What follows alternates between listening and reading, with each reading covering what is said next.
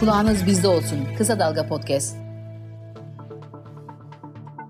Merhaba, e, ben İbrahim Akinci.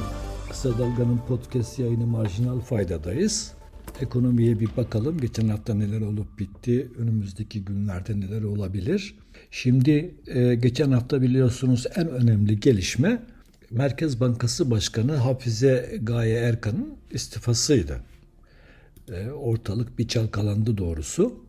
Şimdi bu olayın ekonomiye etkisi ne olabilir diye tartışılıyor ama sınırlı kalacağını söyleyebiliriz. Kanaatimce hani tavrımar olmuş kurumsallık yeni bir yara aldı aldı ama hani e, işte borsada, dolarda e, gibi çok derin bir değişime yol açması da beklenmiyor. Dış basında gelişmeye bir türbülans olarak yorumlandı. Konu muhtemelen yönetim içinde önceden ele alınmış, hazırlık yapılmış olmalı ki istifadan 5 saat sonra yeni başkanın ataması yapıldı. İstifa mı etti Hafize Gaye Erkan yoksa ettirildi mi? Bu tarafı tartışma konusu. Gaye Erkan'ın itibar suikastı yapıldı bana e, dediği olaylar yaşandığında hükümetten böyle kuvvetli bir destek gecikmişti. İletişim Başkanlığı bir çalışanının bir çalışanın mobbing gördüğüne ilişkin cimer şikayetinin kendileri tarafından sızdırılmadığını açıklamakla yetinmişti. Ama Gaye Erkan'a bir destek açıklaması yapmamıştı. Şimşek de sessiz kalmıştı önemli ölçüde. Erdoğan'dan bir destek açıklaması günler sonra ancak gelmişti.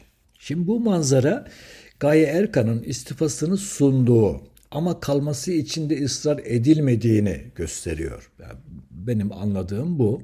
Erkan kendi açıklamasında istifa ettiğini söylüyor. Ama resmi gazetede yayınlanan atama kararında görevden alındığı yazıyor. Dolayısıyla manzaranın bir de bu tek adam uygulamalarının yeni bir örneği olmaklığı var. Bu rejimde istifa müessesesi zaten yok biliyorsunuz. Görevden azlığınızı talep edebiliyorsunuz ama ancak Erdoğan uygun görürse bu olabiliyor. Dolayısıyla konu istifa değil Erdoğan'ın görevden alma tensibine dönüşüyor. Sultanlığız ya. Şimdi istifa sonrası gelişmelere bir bakalım. Bir kere dediğim gibi 5 saat sonra bir atama yapıldı. Başkanın koltuğu boş kalmadı. Şimdi önceki başkan değişimlerinde politika değişikliği de olurdu beraberinde. Erdoğan NASA geçiyorsa düşük faizci Kavcıoğlu'nu getiriyor diyelim. Yani ya da faiz arttıracaksa artırılmasına izin veriyorsa Naci Ağbal'ı getiriyor. Yani onlar bir politika değişikliğini ifade ediyordu. Ama bu bu atama ifade etmiyor. Yani atanan isim Fatih Karahan. Daha önce de Merkez Bankası Başkanlığı için adı geçmiş bir isim. Zaten PPK üyesi halen Merkez Bankası'nda.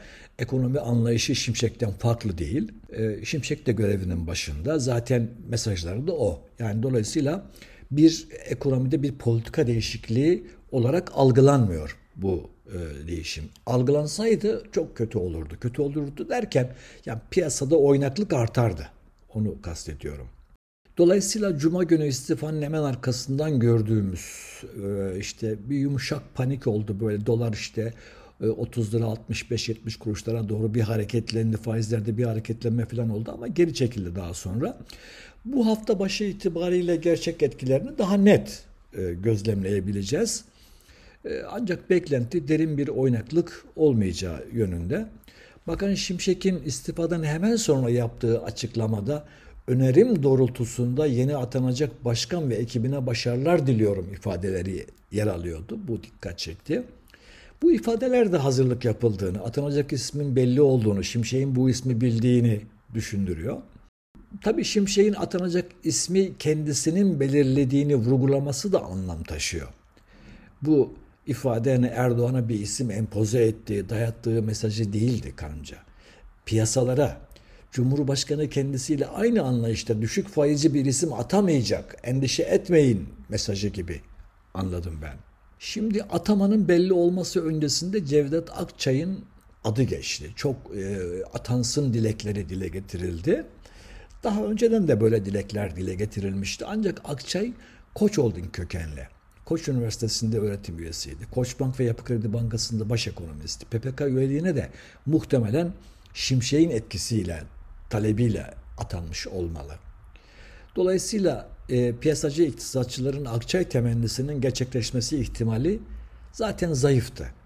Nitekim olmadı da Erdoğan'ın yani işleri yoluna koydu payesinin koç kökenli bir iktisatçıya gitmesini sindirmesi herhalde beklenemez. Gaye Erkan'ın Amerikalardan getirilip Merkez Bankası Başkanlığı'na atanması havalı bir işti. Ancak isabetli değildi. Doğrusu atandıktan kısa bir süre sonra da bu kanaat ortaya çıkmaya başlamıştı. Başarılı bir bankacı da değildi. Merkez bankacılığı deneyimi yoktu. Kamu yönetim deneyimi yoktu. Elbette bir kavcıoğlu değildi ancak Merkez Bankası Başkanlığı gibi çok önemli bir koltuğu olgunluk ve itibarla dolduracak biri de değildi. Hatta bu önemli göreve atanmışlığı kendisinde kendisi hakkında temelsiz fikirlere kapılmasına neden olduğu izlenimi de verdi. Bir çeşit fedakar kurtarıcı havasında e, olduğunu izledik. Özellikle babasının açıklamaları sadece kendisinin değil ailesinin de çok önemli ikballeri memlekete yardıma koşmak için geri çevirdiği anlayışında olduğunu gösteriyordu.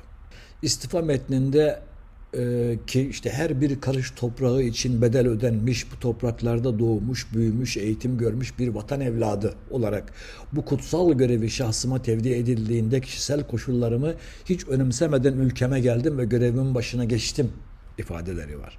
İşte bu ifadeler de Erkan'ın tipik bir yerli milli AKP bürokratına dönüşmekte olduğunu gösteriyor. Erkan siyaset yapmak istediği izlerimi de vermişti. Piyasa uzmanı Iris Çible güzel özetlemiş. Diyor ki istifa sonrası e, yapıp ettiklerini. İşte magazine röportaj verdi. Dünya alem maaşını, mülkünü konuşmaya başladı. Merkez Bankası'na ailesini yerleştirdi. 200'lük banknota ad soyaddan oluşan yeni bir imza uydurdu. Hatırlayacaksınız asıl imzası o değil. Bir ay ABD'de tatil yaptı.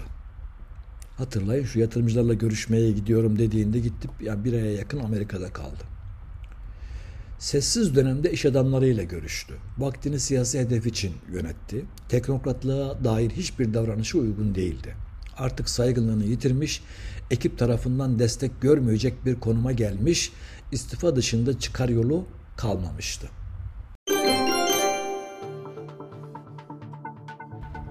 Şimdi e, bu e, olay asıl yarası piyasalara etkisinden çok kurumsallığın yerlerde oluşunu bir kez daha hani dünyaya da göstermiş olması bence. Görev süresi 4 yıl olduğu halde Murat Uysal 16 ay, Naci Ağbal 4 ay, Şahap Kavcıoğlu 20, 27 ay görevde kalabilmişti. Hatırlayın yani. Erkan'ın başkanlığı 8 ay sürdü. Görev süreleri kanunla dahi belirlenmiş olsa hiçbir kurumun hükmü yok. İçeride yatırımcı bu sık değişiklikleri kanıksadı. Yani biz artık hani bekliyoruz. Yani ne zaman alır görevden, kimi atar, kimi eder. Ancak istifanın yani dış yatırımcı açısından bir tereddüt alanı oluşturduğu söylenebilir. Yani dış basında çıkan haberler mesela biraz bunu ima ediyor. Örneğin Reuters'te haber şöyle diyor. Erdoğan son dört Merkez Bankası Başkanı'nı görevden alarak kurumun bağımsızlığını aşındırdı ve işlev, işlev, işlevsizliğe dair endişeleri körükledi. E, Wall Street Journal'da şöyle bir haber var. Son yıllarda bir dizi ekonomik kriz yaşayan büyük bir dünya ekonomisindeki son türbülans. Yani bu ifade geçiyor haberde. Forbes'ta şöyle bir haber var. Erkan'ın Ahmet Akan'a verdiği röportajda yüksek enflasyon yüzünden İstanbul'da kiraların ödenememesi nedeniyle ailesinin yanına taşındığını söylemesi Erdoğan'ı kızdırmıştı. Yani tabii dediğim gibi dış basındaki algılar böyle. E, hakikaten memlekette kurum diye bir şey yok. E, işte Erdoğan kimi isterse, kimi hani kime ikna olursa diyelim hani o atanıyor, görevden alınıyor. E, işte böyle bir sıkıntılı zamanda e, Merkez Bankası Başkanı da ancak 8 ay dayanabiliyor. Evet. Şimdi ekonomide diğer gelişmelere de bir bakalım. Bir kere risk primi yükseldi. Bu CDS dediğimiz hikaye. Yani Türkiye'ye kredi verirken e, alınan sigorta primi. Bu ülke riskini ölçen bir şey efendim. Bu 330 e, seviyelerine çıktı. 300'ün üzerine geçince biraz kritik bir eşik gibi algılanıyor çünkü. E, bu aslında 800'lere kadar falan da çıkmıştı bu. Sonra 300'ün altına geldi. İşte iyi gelişmeler. Hani ekonomi yönetimi değişti, bir şeyler olacak burada filan filan beklentisiyle.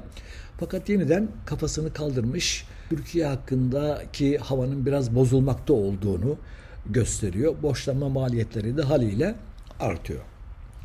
Şimdi kur korumalı mevduat azaldı, döviz mevduatı arttı. Böyle bir durum var. Merkez Bankası biliyorsunuz belki okudunuz belki duydunuz hafta başında kur korumalı mevduat için zorunlu karşılığı düşürürken döviz mevduatı için artırdı. Bunu niye yaptı? Bunu niye yaptığını sonra anladık.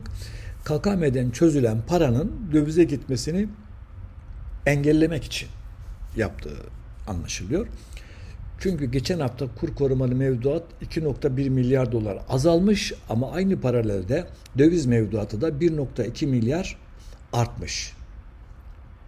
KKM 2.1 milyar azalırken döviz mevduatı da 1.2 milyar dolar artmış. Demek ki KKM'den çözülen paranın aşağı yukarı yarısı döviz mevduatına gitmiş.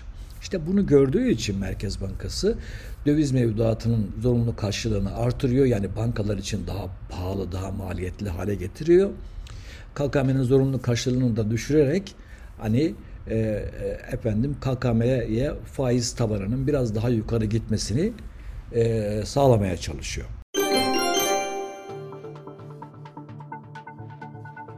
Evet, mevduat faizlerinde yine bir gelişme var.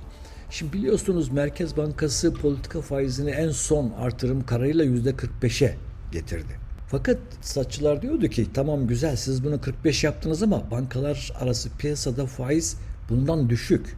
Bankalar daha düşük faizden, bankalara daha düşük faizden fonluyorsunuz. Mesela 43,5 gibi bir düzeyde. E politika faizi 45 politika faizinin 45 olmasının bir anlamı var. Yüksek faizle hani piyasayı sıkılaştırma diyoruz ya. Evet. Dolayısıyla Merkez Bankası da hani bu e, bu eleştirilince herhalde bunu kendisi de e, teşhis etmiş olmalı ki piyasadan 600 milyar TL'den fazla depo ihalesi yaparak e, likitte çekti. Yani bu da bir sıkılaştırma adımı. Dolayısıyla bu gelişme sonrası bankalar arası piyasada referans faizi de biraz yükselmeye başladı. 43,5'tan 44,5'a geldi mesela. Merkez Bankası ortalama fiili fonlama faizi de yükseldi. O da 46,5'a geldi. Yani bunlar faiz konusunda yeni bir hamle e, ifade ediyor. Profesör Hakan Kara bu bunu değerlendiriyor. Bu adım sonrası önümüzdeki hafta mevduat faizlerinde yükseliş görülebileceğini söylüyor. E, mantıklı çünkü e, Merkez Bankası'nın politika faizi, fonlama faizi yükseldikçe e, mevduat faizleri de buna paralel bir şekilde biraz hareketleniyor. Depo ihalesi piyasadaki bol likiditeyi azaltıyor. Dolayısıyla bankaların mevduata ihtiyacı olacak. E, bol likitte nedeniyle TL mevduata düşük faiz hükümetin ekonomi politikasının altını oyan bir şey. Çünkü hükümet dövizden TL'ye geçişi istiyor. TL faizlerinin cazip olmasını istiyor, yükselmesini istiyor. E, işte bütün bu e, adımın nedeni de bu.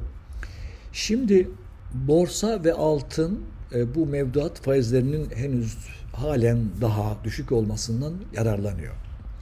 Mevduat faizi biliyorsunuz bir ara 52 buçuk 50'nin üzerine falan çıkmış, çıkmıştı. Sonra işte bu piyasadaki bol likitte nedeniyle faizler düşmeye başladı. 40'lı seviyelere geldi. 40'ın altında faizler var. Halen de var aslında. Son günlerde yeniden artıyor mevduat faizleri. Ee, ama bununla birlikte hala düşük. Faizler enflasyon yükselirken mevduat sahiplerinin kayıplarını karşılamaktan uzak kalmaya devam ediyor. Dolayısıyla bu da yine borsaya yarıyor ve yatırımcıyı borsaya yönlendiriyor. Çünkü burada kalınca enflasyona karşı kaybediyorsunuz.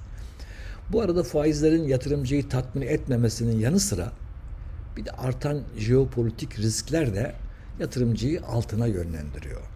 En son biliyorsunuz Amerika ile İran arasında çok ciddi bir gerginlik var. Ürdün'de İran biliyorsunuz Amerikan üstüne saldırmıştı. Arkasından Yemen'de efendim İran'ın İHA'ları düşürülmüştü. Ee, dün de Amerika Suriye'deki İran hedeflerine saldırı yaptı. Yani bu bu Orta Doğu'da zaten bildiğiniz gibi Filistin Gazze e, savaşı sürüyor. E, gerginlik e, tırmanıyor. Bir bölgesel savaş ihtimali e, ciddileşiyor. Bunun da tabii altına etkisi var. Yani böyle zamanlarda yatırımcılar altında kalmayı tercih ediyorlar. Bu yüzden de altın fiyatlarında bir artış var. Yabancı bekleniyor biliyorsunuz. Türkiye'nin temel meselesidir. Yabancı dövizi girmesi lazım. Türkiye kendi dövizini kendisi yaratamıyor. Turizmden kazanıyor, ihracattan kazanıyor ama bu giderlerini karşılamıyor. Dolayısıyla e, dövize ihtiyacı olduğu için efendim döviz yukarı gidiyor. Döviz e, talebi var. Bunu önlemenin, döviz fiyatlarını kontrol etmenin en önemli yolu döviz girişi sağlamak dışarıdan. Hükümet de zaten faizleri yükseltirken bir amacı da bu faizler yabancı için tatminkar yüksek seviyelerde olsun. Yabancı düşük kurdan girsin, yüksek faiz alsın, kar etsin.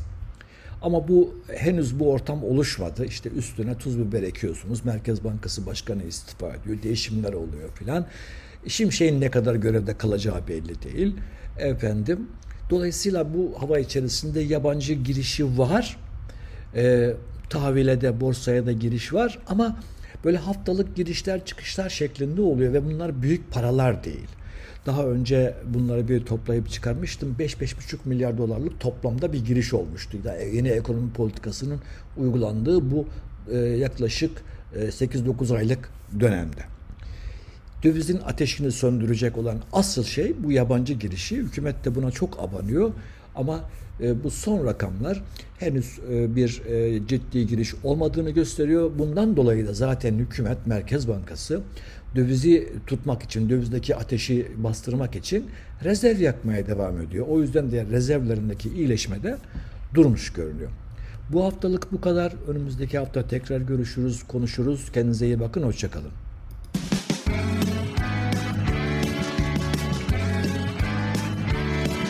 Kulağınız bizde olsun. Kısa Dalga Podcast.